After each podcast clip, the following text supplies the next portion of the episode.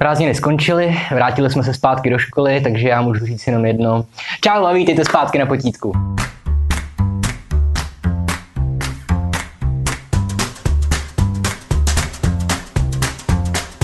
Bohužel jsem ještě pořád v Číně, takže opět ve snížené kvalitě zvuku jeho obrazu. A dneska se podíváme na tu takzvanou Beat Generation. Hodně z vás si o ní psalo, tak jsem si říkal, že ji uděláme.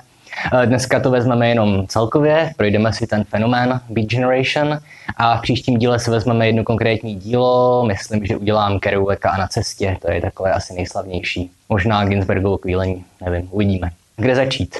V roce 1943 na Kolumbijské univerzitě, slavné univerzitě v americkém New Yorku, se dala dohromady skupina mladých autorů, začínajících literátů, bylo jich docela hodně, 6-7 tvořilo ten užší okruh a ten širší okruh byl ještě větší, ale už tenkrát se tam potkali tři hlavní postavy tohohle literárního uměleckého hnutí, a sice Alan Ginsberg, Jack Kerouac a William Burroughs. Tihleti tři neměli zas moc toho společného. Eh, Burroughs byl o deset let starší než Ginsberg, eh, Burroughs pocházel z takové bohaté, zazobané rodiny, zatímco Kerouac to byl zase syn kanadských katolíků.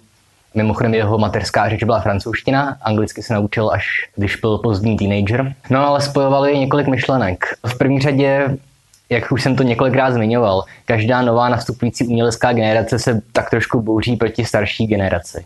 A nejenom umělecké, ale tak trochu proti generaci svých rodičů. A Amerika, asi víte tak nějak obecně, že to byl takový praotec toho pravého současného kapitalismu. Že? Amerika byla vždycky nastavená na úspěch, na kariéru. Všichni znáte ten termín americký sen. Když mluvím o americkém snu, tak mimochodem Kerouac se stejně jako Forrest Gump dostal na univerzitu díky tomu, že hrál dobře fotbal. No a proti těmhle všem problémům americké společnosti se tady ta mladší generace začínala bouřit. A oni odmítali materialismus, kariérismus, jak, jakkoliv formy cenzury. A začali prosazovat nějaké nové ideje, opět, které samozřejmě velice nevonily tehdejší společnosti, oficiálním politikům. Samozřejmě atmosféra byla tenkrát napjatá na konci 40. a začátku 50. let.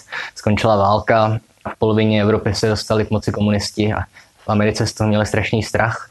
Takže samozřejmě Beat Generation, ač byla striktně apolitická, neměla nějaký vyhraněný politický názor, tak tíhla spíš k levicovosti. Mladí autoři bývají levičáci, to tak je celé dějiny. No a oni se snažili začít bořit jakákoliv tabu společenská. A když jsem třeba v díle o Bodlérovi nebo o avantgardě mluvil o tom, že ty jejich díla byly ve své době skandální, tak to nebylo vůbec nic proti tomu, s čím přišla Beat Generation. Jo, tenkrát už nějaký Baudelaire působil jako legrace, jako četba pro děti. No a o jakých tématech psali, a mimochodem to, o čem psali, tak sami i žili. Na to se podíváme později. Hmm, jsem si to napsal. Takže hlavní témata v první řadě nějaký ten nezávazný životní styl. Vidíte to v dílech především Kerouakových, jsou to darmoví tuláci, ale především na cestě. že oni propagovali no, nezávažný životní styl, to znamená neustále někde být na cestě, vařit, cestovat, užívat si života, nesnažit se budovat nějakou stálou kariéru. Zásadní zcela byla v jejich podání sexuální revoluce kterou opět sami žili, ale taky propagovali ve svých textech. A tady vlastně, co se týče nějakého zobrazení sexuality, tak to byla úplně zásadní revoluce v dějinách umění. V dílech, jako je uh, Feťák, uh, Naked Lunch, samozřejmě Howl, Ginsbergův kvílení, v češtině myslím si to překládá, nebo na cestě uh, Viza a další Kerouakova díla, tak tam všude je velice otevřeně popisovaná sexualita ve všech svých formách. A nejenom co se týče homosexuality nebo bisexuality, které jsou tyhle knihy plné, ale dotýká se tam i téma takové skupinový sex. Budo dokonce v nahém obědě tematizuje do určité míry i pedofily. Mimochodem jak kvílení, tak Naked Lunch samozřejmě byly vystaveny cenzuře, i když nakonec cenzura prohrála a ta díla byla normálně publikovaná.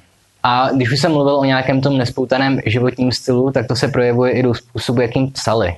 Na jejich tvorbu měl velký vliv byl spousta autorů a spousta směrů. Uh, oni na rozdíl od avantgardy se netvářili jako ti, kdo přišli s něčím naprosto novým a revolučním. Oni naprosto vědomě a otevřeně odkazovali na některé velké literáty minulosti. Uh, na Prousta, Joyce, Virginia Woolfovou. na velké americké autory, na Volta Whitmana, hm, Hermana Melvilla, Edgara Allana Poe a, a spoustu dalších. I hodně v, vlastně v romantismu se zhlíželi, jak v francouzském, tak v tom anglickém. Ale kromě literatury tradiční na ně měla velký vliv i, i hudba. Opět je to krásně vidět v Na cestě Kerouakově. Jo, jazz, především bebop, jo, to je ten směr jazzu, který uh, vlastně proslul tu naprostou volností a improvizace, jo, jakoukoliv ztrátu nějakých zábran. I když pokud se vyznáte v jazzu, tak víte, že on bebop, ač na poslech zní velice volně a uvolněně, tak i bebop má velice striktní pravidla, ale nebudu teďka zabíhat do hudby. Ale tady ta nějaká volnost, svoboda projevu, jak vágně to může znít, eh, se projevila i do tvorby všech představitelů Beat Generation.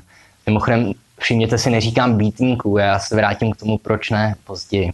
Ale zároveň kromě těchto témat velice velkou roli hraje, nevím jak to nazvat, je to tak trošku ekologický aspekt, nějaká úcta k zemi, úcta k planetě. Oni hodně odkazovali vlastně na indiány, na původní obyvatele Ameriky.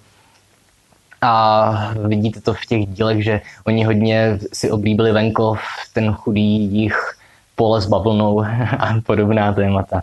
Co bylo naprosto zásadní a asi taky trošku i skandální ve své době a možná i v současnosti, uh, samozřejmě drogy. Drogy jsou špatné. Jo. Cokoliv teďka řeknu, ať může to znít jakkoliv, ale děti drogy jsou špatné. A oni samozřejmě ty drogy používali proto, aby nějak stimulovali svoji uměleckou představivost. Eh, jak to říct, eh, umělci a především básníci od jak živa, jejich hlavní úkol byl zprostředkovat čtenáři něco, co sám čtenář nedokáže prožít. A drogy byly součástí literární i jiné umělecké tvorby od jak živa, od antiky. Ale většinou to nebylo tak otevřené, i když opium je tematizované v poezii anglické už v 19. století. A jo, zase tak zásadní tabu to nebylo ale drogy se v rámci Beat Generation stávají jedním z ústředních témat. Ono tam jde o to, že zkrátka prostřednictvím drog oni se snažili dosáhnout nějakého stavu, ve kterém uvidí a budou pak moc prostředkovat čtenáři to, co ten samotný čtenář sám nikdy vidět nemůže.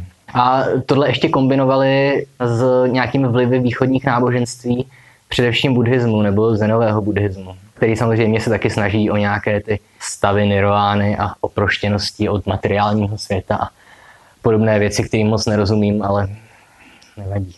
Co se týče drog, tak samozřejmě marihuana byla naprostou samozřejmostí součástí života i díla býtníků, ale marihuana postupně přestávala stačit, protože jak doufám, nikdo nevíte a já to taky nevím, jenom jsem si to četl v odborné literatuře. Eh, účinky marihuany nejsou takové, jak to někdy vidíte v různých filmech, kde ty feťáci vidí nějaké barevné obrázky a létající prasata a podobné věci. Tohle marihuana nedokáže. A proto začali experimentovat. Ne všichni. Třeba Kerouek, ten zůstal do konce života věrný jenom trávě a alkoholu. Ale Ginsberg a Buro ty šli o hodně dál zkoušeli různé látky. Boro byl závislý na morfiu. Když jsem si teďka četl nějaké materiály, tak většinu těch drog ani vlastně neznám, nevím, jak fungují. Ale samozřejmě nejvýznamnější droga téhle éry 50. a především potom 60. let eh, bylo LSD. A LSD, já samozřejmě vím, že tohle jsou vzdělávací videa, že bych o tom neměl mluvit, ale LSD je droga, která naprosto zásadně ovlivnila stav kultury nejenom ale hlavně americké, a dala vlastně tvář celým 60. letům. Kde začít? V roce 1938 jistý švýcarský vědec, jehož jméno si nepamatuju, poprvé syntetizovala látku, nebyl jeho úmysl vytvořit drogu. Přišel na to, že to je droga, až když omylem, nevím, jak k tomu došlo, se ji sám aplikoval a ty účinky popsal jako nikoliv nepříjemné. No a když jsem říkal, že marihuana některé věci nedokáže, tak LSD tyhle věci dokázalo. A prostřednictvím LSD vlastně tyhle umělci skutečně dokázali vidět věci, které jinak člověk nespatří. Halucinace, především halucinace, různé barevné vize, retrospektivy, zostřené smysly. A pomocí experimentů s drogami se vlastně tahle Beat Generation ve své tvorbě dokázala posunout ještě někam dál. Jo, zároveň neříkám, že drogy byla jediná inspirace. Kerouac napsal na cestě relativně střízlivý. No ale 50. léta pomalu končila a začala léta 60. a tahle generace Beat Generation uh, začala být čím dál populárnější v Americe a vliv na to měly i události politické. Především samozřejmě válka ve Větnamu. A byla to Beat Generation, která sloužila jako hlavní inspirační zdroj nově vzniklému hnutí, nebo jakkoliv to nazvat, že je takzvaný hippies. No a 60. léta vyprodukovala podle mě vrchol americké umělecké tvorby. Nejenom v literatuře, ale především i v muzice. Samozřejmě autoři nebo skupiny hudební, které tvořily v 60. letech i později, tak ty dali naprosto obraz vývoji moderní populární hudby. Samozřejmě oni dokázali syntetizovat jednak vliv jazzu a blues a jednak vliv Beat Generation a vliv drog. No, když se podíváte na nejslavnější americké zpěváky a skupiny té doby, Beatles, Janis Joplin, Jimi Hendrix, Doors, a teď nemyslím jenom Morrisona, ale hlavně Ray Manzareka. Doors si hodně lidí spojuje především s Morrisonem, ale zapomínají na to, že podle mě tou hlavní hybnou a tvůrčí silou byl Manzarek. Tihle všichni autoři vycházeli z toho, o čem jsem teďka celou dobu mluvil. Podívejte se na veškerou jejich tvorbu z těch let a všude tam vidíte narážky na Beat Generation a na LSD. Asi nejslavnější příklad jsou Beatles, můžeme si to ukázat na nich. Jo, hnedka na albu, pamatuju si ten název celý v angličtině, česky tomu říkáme Sergeant Pepper, že? Tak na tomhle albu vedle Marilyn Monroe je vyobrazený právě William Burroughs. Skladba Lucy in the Sky in Diamond, vezměte si první písmenka, Lucy L, Sky S, Diamond D. Opět tady ty vlivy jsou naprosto očividné. Žlutá ponorka a další díla Beatles, tohle všechno vychází z té politické i jiné situace americké v té době. V těch 60. letech už došlo k takové určité syntéze hippies a Beat Generation. E, tady především hlavně vliv měl Allen Ginsberg. Kerouac už se v té době trošku stáhnul, protože on odmítl tu drogovou revoluci, tak trošku on už odmítl se angažovat v těch pokusech s LSD. Jo, tady o tom bych mohl samozřejmě mluvit hrozně dlouho a asi to sem úplně nepatří, ale, ale jo. Já jsem si dneska neudělal poznámky, takže to je takové obšírnější. Takže teď krátký odstup, krátký krok stranou, probereme si dějiny LSD. Tady jde o to, že v 50. letech se k LSD dostala americká CIA a začala to testovat. A to byl později, to byl velký průšvih, když to vyšlo najevo, protože oni to testovali většinou bez vědomí těch pokusných králiků, lidí, nejdřív jenom na vlastních agentech CIA, ale později i na dobrovolnících nebo nedobrovolnících na prostitutkách a různých dalších lidech. A v 60. letech se hlavní postavou, co se týče výzkumu LSD, stal harvardský akademik Timothy Leary. On právě jako své pokusné objekty schromáždil kolem sebe hodně autorů uh, spojených s Beat Generation.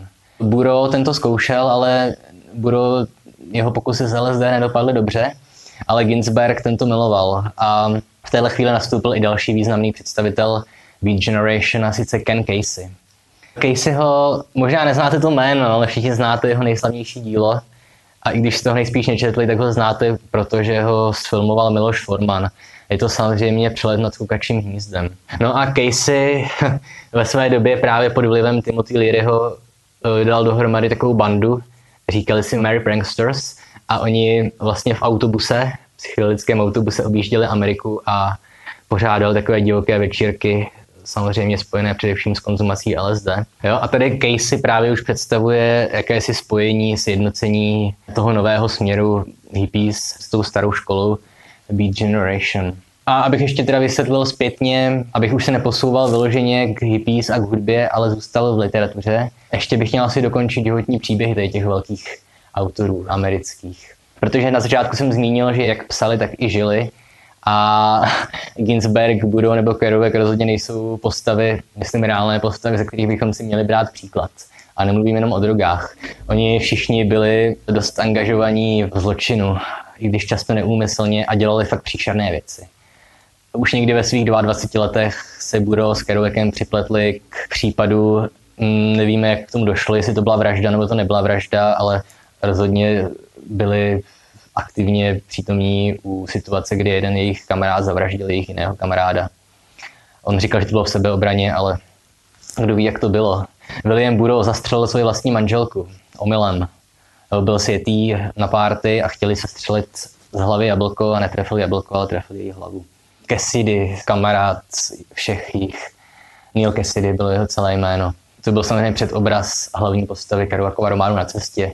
Ten umřel tak, že jednou odešel z nějaké svatební párty, když mrzlo jenom ve spodním prádle a se domů umrznul. Kerouak umřel v roce 1969, tuším to bylo na následky života plného alkoholu a drog a jiných pěkných věcí. Doufám, že jsem tak nějak schrnul ty hlavní myšlenky. Ono to podstatné jsem, myslím, řekl už v prvních pěti minutách a zbylá část tohle videa, tam už jsem jenom tak zacházel do různých detailů, co se týče jejich života, drog a tak podobně. Ale na závěr bych chtěl ještě zmínit jednu věc, a to je ten termín, pod kterým možná vy tuhle generaci znáte, a sice býtníci. Tohle je trošku problém, protože já na to nemám úplně ujasněný názor, jestli tenhle termín používat nebo ne. E, to slovo býtník, to není český překlad, nebo česká slovní hříčka, to se skutečně používalo v Americe. A vzniklo to jako složenina slov být a vlastně vzal si koncovku z ruské družnice Sputnik a dali dohromady ten termín býtník. Ale s tímhle mám dva problémy. První je ten, že v češtině má to slovo podle mě nevhodné konotace s býtníky s románem Bídníci od Viktora Iga. A on je to lákavá, tahle ta představa, i když je to náhoda. Protože přece jenom oni bídníci Igovi a býtníci američtí toho měli celkem hodně společného. Život na okraji společnosti, pohrdání společností do velké míry a, a tak podobně. Ale podle mě tahle analogie je špatná, protože přece jenom Jean Valjean nebo komisař Javert to byli velký romantičtí hrdinové, kteří prožívali ty velké životní tragédie na pozadí významných dějných událostí. Zatímco Beat Generation a později hippies, o nich nic takového říct nemůžeme. To prostě byli jenom lidi, kteří se snažili žít co nejdivočejším životem. Oni neřešili nějaká velká morální dilemata, jako komisař Javert, že, který se musí rozhodnout, jestli udělá to, co je profesionální a to, čemu celý život věřil, nebo jestli udělá to, co je morálně správné. Eh, takhle to přece jenom v rámci Beat Generation nefungovalo. A druhý problém, závažnější, užívání termínu beatník v souvislosti s Kerouacem nebo s Ginsbergem, je ten, že tohle slovo nevzniklo jako analogie k, jako označení členů Beat Generation. Eh, slovo beatník se začalo používat spíš jako označení nějakého stereotypního člena kultury Eh, který už spíše napodoboval oblékání a vystupování členů Beat Generation. Jo, takže klasický beatník uh, seděl v nějaké kavárně, živil se jako grafický designér, měl bratku, brýle, beret a nonchalantně vystupoval. Pravděpodobně měl ještě sluneční brýle, když, když byla tma. A správně už tušíte, že beatník je předobraz dnešních hipsterů. Takže beatník není ani tak označení členů umělecké skupiny nebo umělecké generace, ale býtník je spíš označení členů nějaké subkultury. Jo? Takže ten termín býtník se bych ho úplně nepoužíval v souvislosti s Beat Generation. Jsou to dva trošku odlišné pojmy. Tak, takže doufám, že jsem řekl všechno, co jsem říct chtěl.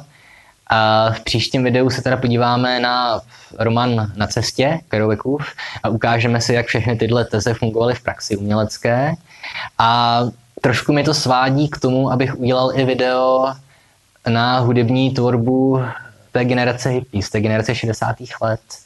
Takže možná máme čas, příští týden bude Kerouac, takže pokud chcete, můžete si napsat, na které umělce bych si měl podívat. Můžeme si rozebrat nějaké texty od Boba Dylana, od Beatles, od Jefferson Airplane, jo? třeba písnička White Rabbit je úplně skvělý příklad tohohle všeho.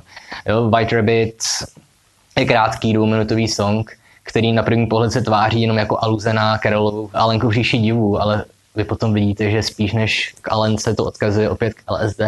Těch možností je spousta, pokud si o něco napíšete, tak něco udělám.